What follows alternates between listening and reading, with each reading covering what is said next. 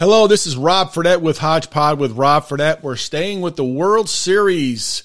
Now with the World Series going on, and we're going to be talking the 1997 World Series between the Florida Marlins and the Cleveland Indians in Miami. Nice balmy Miami in 1997. I like to talk about World Series that, you know, you don't have the usual teams like the Red Sox, the Astros, the Yankees, the Dodgers. These were some great World Series and Jim Fischer is back again with me at for this episode. And Jim, thank you again for joining me for this episode. Sure, Rob. It's great, uh, great memory, and uh, great to talk about it again. Yeah, and I'm looking forward to talking about this one because we were actually there working at uh, Pro Player Stadium for the 1997 World Series, and I one of the most amazing events I've ever worked. So the Florida Marlins uh, were a in their fifth season, uh, being an expansion team in 1993, and they made the playoffs. And the team that they had back then uh, was pretty much a team put together by Dave Dombrowski, the same person who's with the Philadelphia Phillies right now. We'll get into that a little bit later about Dave Dombrowski, but he built a team in 97, Jim, that really um, was built for the playoffs. Yeah, they were. They they went out and got some uh, some really good players. And if you step back a little bit in their history, they were like you said, they were a five year, fifth year team. Um, they they were an expansion team in '93 that that came in the league along with Colorado. They drew three million people right out of the box, and yeah. they were playing in today. You know, today the name is Hard Rock Stadium, but it was basically a football stadium that was converted for baseball. And then in '94 there was the player strike, and uh, the World Series got canceled. '95, they were going to start with replacement players, and the the attendance just dropped like a rock. I mean, ah, they yeah, were, I remember. They were, over, yeah. they were over three million, and they went down to about uh, I think 1.5 million within two years. Um, and they needed to do something, and so um, before the '97 season, they they basically went to the owner, who was a guy named Wayne Huizenga, and if he ever had a blockbuster video card, that was his oh, yeah. company, and and uh, uh, he's got AutoNation, which is a, a worldwide uh, string of car uh, dealers, and he had trash. I mean, he had he was all over the place, but he owned the uh, Marlins and the Dolphins and the Florida Panthers at that time. But they went to him and said, you know, there's some some great players out there, and we think that it would help. And he said, well, would it help attendance? And they said, oh yeah, we'll fill it up every night.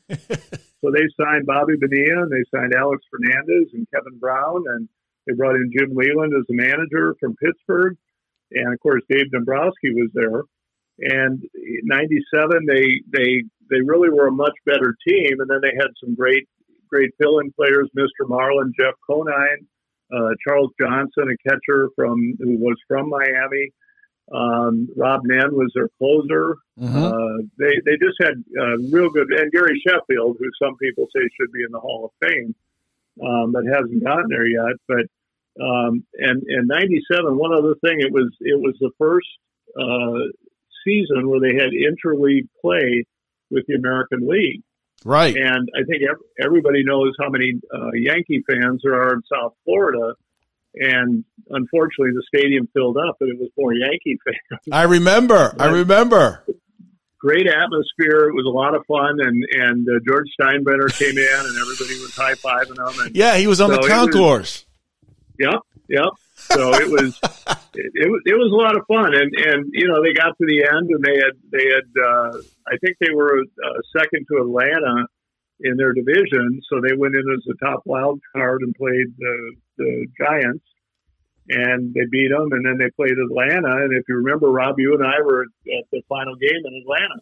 That's right. Yes, we were there. Yes, I was fortunate enough to go to the final game in Atlanta, and uh, I remember when the Marlins won that game. We were uh, watching the post game celebration, and all the Marlins front office people and team uh, people that work for the Marlins were jogging around the bases, and it was an empty stadium, and they were just partying, like running around the bases. I don't know if you remember that. Oh yeah, yeah. The people people in Atlanta were just stunned. I remember I ran yes. into my old boss that worked for Aramark, and of course they were already counting the money from the World Series coming up, and they were just sitting there staring into space. They couldn't believe it that the Marlins beat them, and I remember I looked at, at you and I said, "Can you believe it? We're going to have the World Series this weekend." I know. And, yeah, that I remember. we we, we saluted the uh, win with a trip to the Waffle House right nearby. That was Yeah. my first Waffle House, and uh, and then started the World Series on Saturday. I remember that. You know, uh, it was weird because you know the game was over in the NLCS, and and the the realization that the World Series was coming to Miami like hit hit you really hard. We it's like we didn't have very much time to prepare for it. Um, because of you know the stadium when the Marlins um, at Pro Player Stadium, you know we would have what about maybe 20, 25,000 maybe for a game, and then Right. when the division series came, it was still uh, Barry Bonds was on the Giants. They beat the Giants, and I remember the crowds were probably in the late high 30s. And when they beat the Giants and they got to the NLCS against the Braves, it started getting a little bit more serious. The place was packed. Um, it was about probably about forty thousand. But when the World Series came, they opened everything up at that stadium. It's a football stadium, and um, I can remember looking down at center field prior to Game One, all the way at the top of the center field, and you could not see any of the outfielders. It was all obstructed, but people paid right, the and ticket. no one cared. They were just so so uh, happy to be there, and and they ended up with I think around sixty seven or sixty eight thousand for the World Series, and uh, uh, that was the largest crowd since the Dodgers played at the Coliseum in '59 before uh, Dodger Stadium was built, and they had eighty or ninety thousand people. But you know, you were ten miles away in center field, but you know, people really didn't care. They just wanted to be there.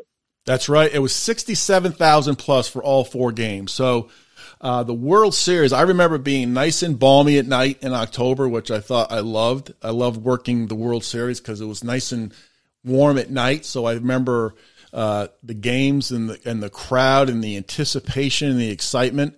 So the Marlins uh, had a great team as well. They had a lot of superstars, Moises Alou, who they signed, Bobby Bonilla, and they had a lot of great bench players, Jim Eisenreich, uh, John Cangelosi, Darren Daulton, and Gregg Zaun come to mind as well. Darren Daulton came over from the Phillies, and he kind of added some stability as well. He's just a tough guy, um, and they seem to gel. And I think with the experience they had, I, you know, definitely got them into the World Series. They built that team just right for that time. Yeah, they were good. They were, and Cleveland was good too. I mean, you think back, and I think they still had Jim Thome and Albert Belle and uh, uh, Kenny Lofton, Omar Vizquel. They, they they had some really good. Uh, Cleveland had some really good teams, and they would sell out their home stadium something like 400 times in a row during that time period.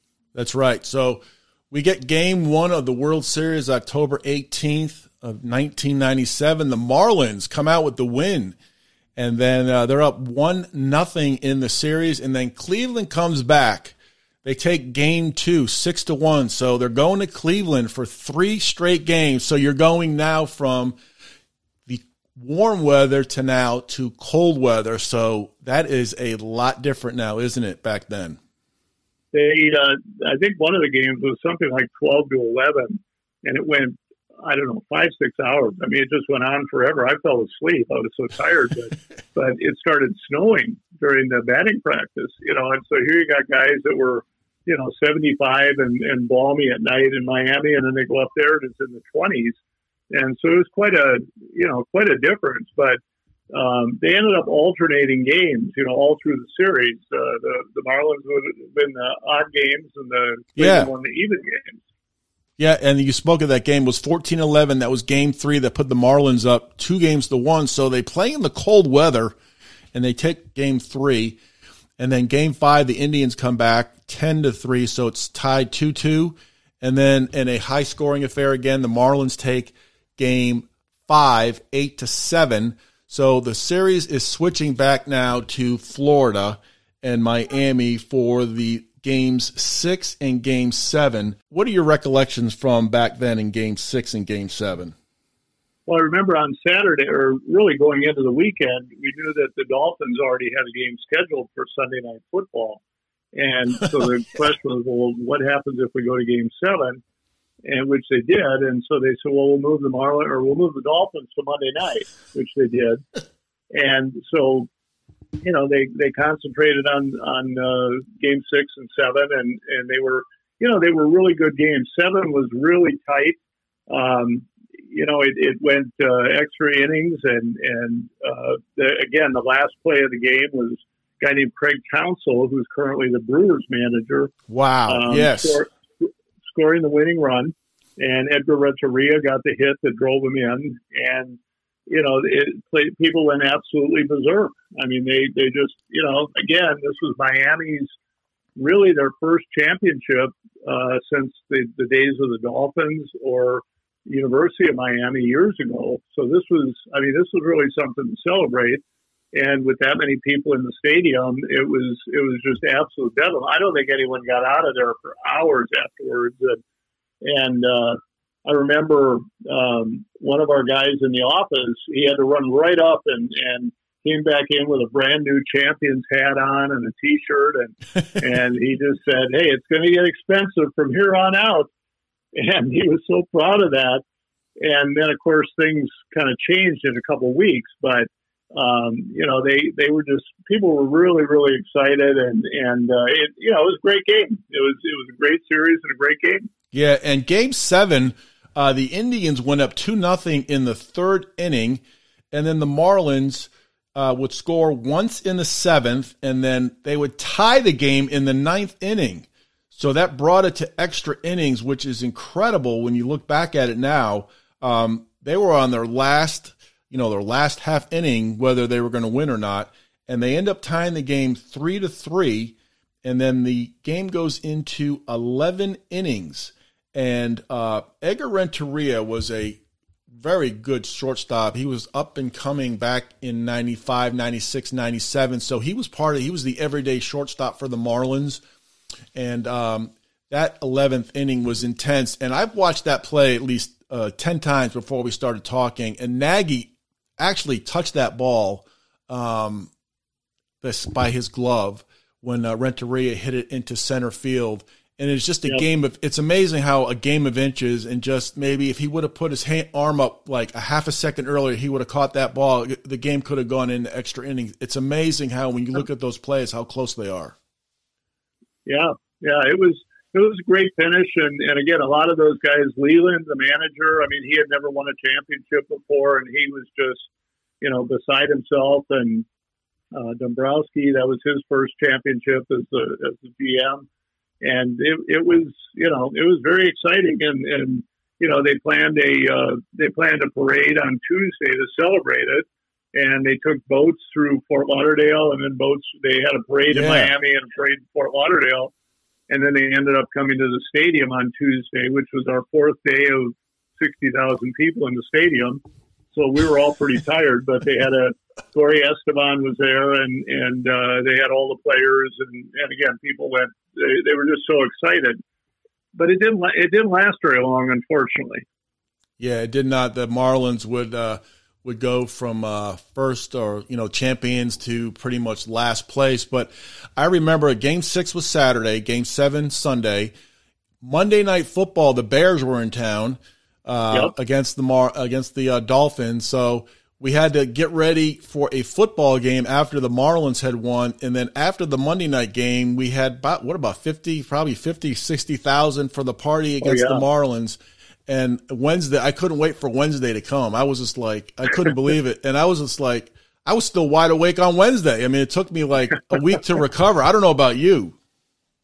Yeah, I was. That, that was as hard. I, I said that was about as hard as I ever worked. We did not have any children at that time, and I think I just tried to sleep as late as I possibly could Wednesday, and then we probably had something that weekend we had to get ready for. But um, the, the, the sad thing about that team, and I think why maybe that World Series doesn't get the kind of notoriety that maybe you know the Twins did or some of the others, is immediately after the the Game Seven and the parade and everything else, they had a predestined plan to to basically trade off most of the players that were on the team. Wow. The the the owner Wayne Huizenga had told them, uh, you know, again he expected that by signing all these players and adding salary that they'd have a full house every night. Well, they didn't. I mean, they had good crowds, but they weren't great.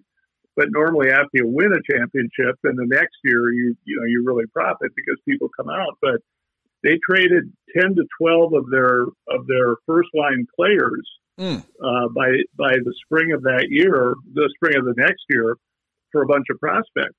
So so basically, the team that won the championship was was disbanded. I mean, guys like Kevin Brown, Bobby Bonilla, they actually had, if you can believe this, they actually had Mike Piazza. Oh yeah, uh, for for one night they traded traded to the Dodgers, and he wore a uniform, and I think he even batted once. But then he was traded on to the Mets, where he he ended up being a great player and Hall of Famer. But he he stopped through Miami for a day on one of these trades, and and it was just stunning. People couldn't believe it, and you know the the crowds dwindled, and, and any, any enthusiasm was was just gone. And I I still remember walking into a J.C. Penney store about a month after the season, and they had thousands of world champion T-shirts for five dollars. They wow. couldn't give away. People were so turned off, and that's that's really too bad. Yeah, it is too bad. And uh, while we're speaking, we talked about the Indians earlier. So I'm looking at their lineup for Game Seven. These were the here were the players for the uh, Omar Vizquel, Tony Fernandez at second base, Manny Ramirez in right field. You always forget. You always think of Manny Ramirez with the Red Sox, but yep. he was with the Indians. David Justice, who was with the Braves in '91, he had gone to Cleveland. Matt Williams was the third baseman. He would go on to play for the Giants. He played for the Giants, but he also was a manager with the Washington Nationals. Sandy Alomar, Jim Thome, who's in the Hall of Fame, Marquis Grissom, and Jaret Wright was the starting pitcher in that game. And uh, it shows you the potent lineup they had. And a lot of those players for the Indians were homegrown, you know, talent, and whereas the Marlins were pretty much um, free agents. Yeah, yeah. Bobby Bonilla is the famous one because he's still – he signed a long term deal with the Mets after he left here, and ended up he gets paid something like a million dollars every year for the next forty years because he, he delayed his payment. So he his name comes up every year. But again, he was he was a great player on that on that World Series team, and um, you know the the the funny thing about it is that after after they you know they they really had terrible teams there. Leyland left and went with Detroit. Dombrowski right. left. Wayne sold the team to, to a guy named John Henry, who who came became famous when he ended up with the Red Sox. Well, they worked out a deal where where he traded the Marlins for the the Red Sox. Huh. And the the owner was a guy named Jeff Loria, and uh, John Henry went up to Boston. Of course, they you know they reversed the curse, and he ended up buying the Boston Globe, and he still owns the Red Sox today. He does. Yeah, but they, um, you know, they they had dropped to such a low point, and then they they started trying to get a stadium built, and it just wasn't going to happen. So, so he he sold the team, and Jeff Lurie. Well, then the Marlins won in 2003 again. They beat the Yankees in the World Series, and you know, they, so they the the young players they got when they traded everybody after '97 turned around, won the World Series in 03 and that was the the the famous uh, playoff game where Chicago was coming back, and they hit a foul ball, and the immortal Bartman, Steve Bartman, got in the way, knocked the ball out of Moises Alou's hands, and yeah. the Marlins went on to win the game in the series, and then beat the Yankees, and um, and Bartman, I think they finally forgiven him, but um, but that yeah. was 03. They finally got a new ballpark in 2012, which is downtown where the uh, where the Orange Bowl was. But it's Miami. It's just a funny place. Uh, you know, the they say people don't support baseball, but they've really been kind of yanked around. You know, they'd have a great team and then no team, and then they'd have another good team, and then they even today they trade. You know, they let Giancarlo Stanton go. Uh, Yelich, that's with uh, Milwaukee. Oh yeah. Um, the pitcher that that got in a boating accident, uh, Fernandez, yep. I forget his name, but I mean, they their fan base is just you know they they've been yanked around so many times that it's hard to be a lifelong fan there. Yeah, you had mentioned uh, Moises Alou. He was uh, a integral part of the '97 World Series, and then fast forward to 2003, six years later, he's playing for the Cubs and involved in the Steve Bartman play. Uh, you know, so it's amazing when they played the Marlins in the uh, National League Championship Series. It's amazing how like everything goes full circle uh, the Marlins lineup back then was Devon White, Edgar Renteria, Gary Sheffield, Darren Daulton, uh, Moises Alou, Bobby Bonilla, Charles Johnson, and Al Leiter was the pitcher. And I always remember like you know just a regular season game at, in Miami. And then when the playoffs started, you could sense the excitement and the seriousness of it, I guess you could say. But as the playoffs went, like I remember the NLCS, I remember like helicopters flying over, all these famous baseball people or, you know, TV personalities are there. And then when the World Series came, it was just full blown A-listers there. It was incredible. Yeah. They, they finished the, another famous play was the, uh, the Sunday game. They had Livan Hernandez, who was from Cuba, and he was a rookie at that time, and he was pitching. And, and the last inning, he was still out there, and he threw a, a ball that that it, it, was so far off the plate, it was probably in Broward County, five miles away. yeah. Eric Gregg called strike three, and, and I think it was Templeton, and he looked at the umpire like, "You've got to be kidding!" You know, and it was way outside, and it was strike three, and that's it. Wow! he just looking at the umpire like he couldn't believe it. Yeah, and it's incredible how the Marlins uh, took that World Series and like they disbanded the team. And uh, Jim Leyland, I get, remember he went over to Detroit, but yeah, I forgot about Piazza getting traded to uh, the Marlins, and then he went over to the Mets. It's it's incredible how like um, you know the Marlins and even the Rays to this day still don't draw um, fans in Florida. I mean, Tampa Bay the last couple of years has have has really like soared in the AL East, and they just not have, you know, I guess the fans just have not come. I mean, you watch the game, and there's more Red Sox fans and Yankee fans there than there are Rays fans. Yeah, they the the Marlins. We we visited their new stadium, and it's actually it's very nice. It's right off downtown, but mm-hmm. but there's no public transit and you know it's hard to park. It's hard to get in there at night. Um, the Tampa doesn't play in a very good stadium, but they've they've been trying for 20 years to get mm-hmm. a new one built. And I I just don't think that that baseball interest. Number one, there's a lot of people that are that are seasonal. You know, they come in there in in uh, October and they leave in April. They head back up north. Um, the weather is terrible, but now you know they have a retractable dome in, in Miami, so that shouldn't be a problem but there, there's just uh, and there's a lot of interest in other sports. I mean, there's so many people in the South Florida area that are that are from other countries, and right, baseball is not the first sport. That's in, that's really interesting. You know, I, you always think you know the Mar- the success the Marlins had that they would have been able to, um, you know, garner even after a World Series. I mean, you look at the Red Sox or the you know they they pack them in the Astros, the Yankees, and it's just it's just really sad that you know there's a good product. Even Derek Jeter was down there for a while. I don't even know if he's with the Marlins anymore, but uh, no, he he was one year and out. He got in disagreement with the owner, and and they moved him on. That that's what I mean. There there's been no stability since they started, and it's just been a constant shifting of players and, and players who are are great players, and they end up uh, getting traded or, or leaving and I think people just get kind of tired of it. And, and, you know, baseball, you have to have that, that historical sense like the Red Sox or Yankees do. And they, they just don't have that. I know they just fired their manager, Don Mattingly. Mm. And I don't know if they've hired, I guess they hired a new one today. I'm not sure who he is, but, um, but anyways, yeah, that's, that's been a problem in Tampa. I, I don't think they're ever going to last long term there. They've talked about playing half their games in Montreal uh, Nashville is after them, and Las Vegas is after a team. So I, I don't know. They're kind of like Oakland. If they can't get a stadium built, I think they'll be gone within five years. Well, if the Rays ever came to Nashville, I'd be making that three-hour trek to go see the Red Sox play a lot during the uh, there you go during the summer. There you go. But um, yeah. So what, what, I mean, when you look back, like working at the working the World Series, it's kind of cool because you know back then in the late October, Florida is really nice. South Florida is really nice. And then we you watch the games in Cle- we were watching the games in Cleveland. It's like it was snow, and it was like I'm just so thankful I work in Miami.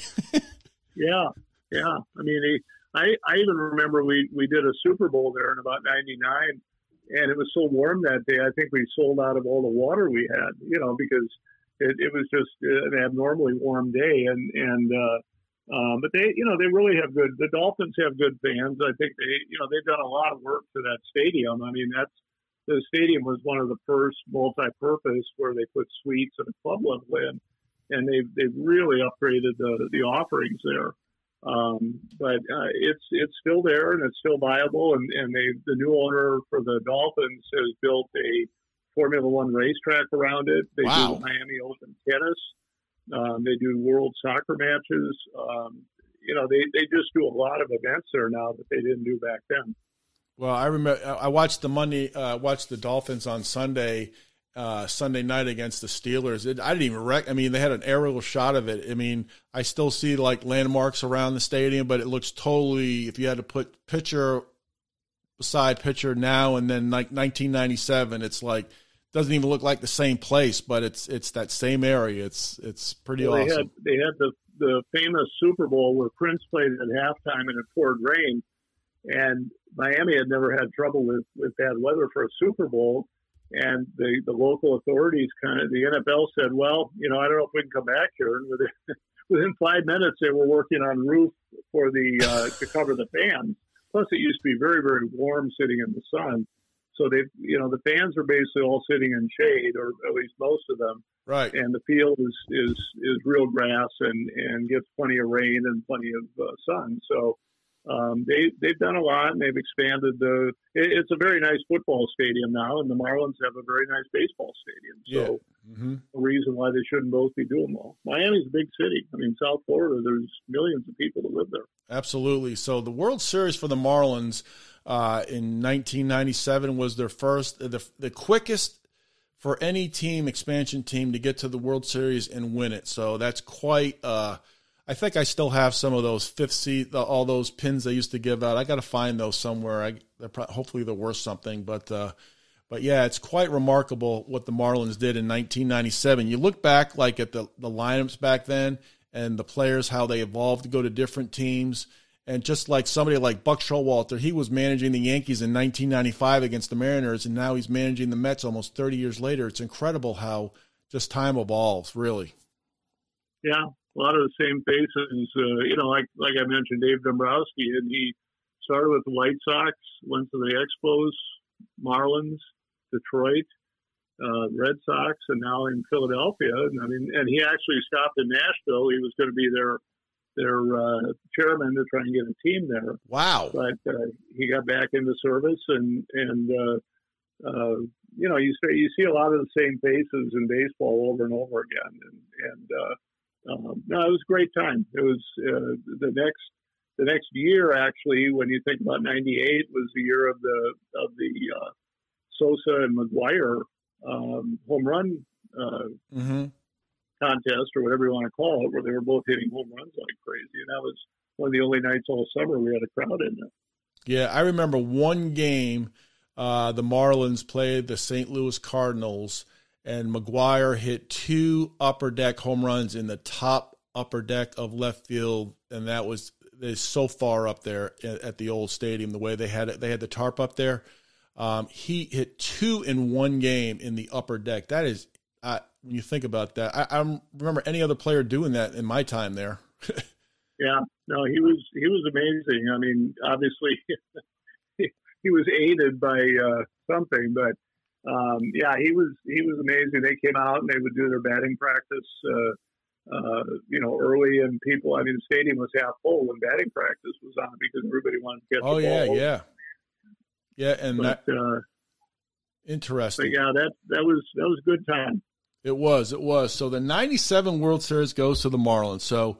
Uh, Jim, I want to thank you very much for uh, joining me on uh, this episode about the Marlins and the Indians and also the Braves and the Twins. I've really enjoyed looking back at uh, some great World Series and uh, may have you on again to uh, talk about some other World Series maybe if you have some time and uh, hopefully we can uh, reminisce about some other ones. But uh, I really appreciate your perspective and I also used to work with Jim in Miami as well. We had some great times there working there um, at Pro Player Stadium. But uh, Jim, uh, thank you so much again for your time. I really do appreciate it.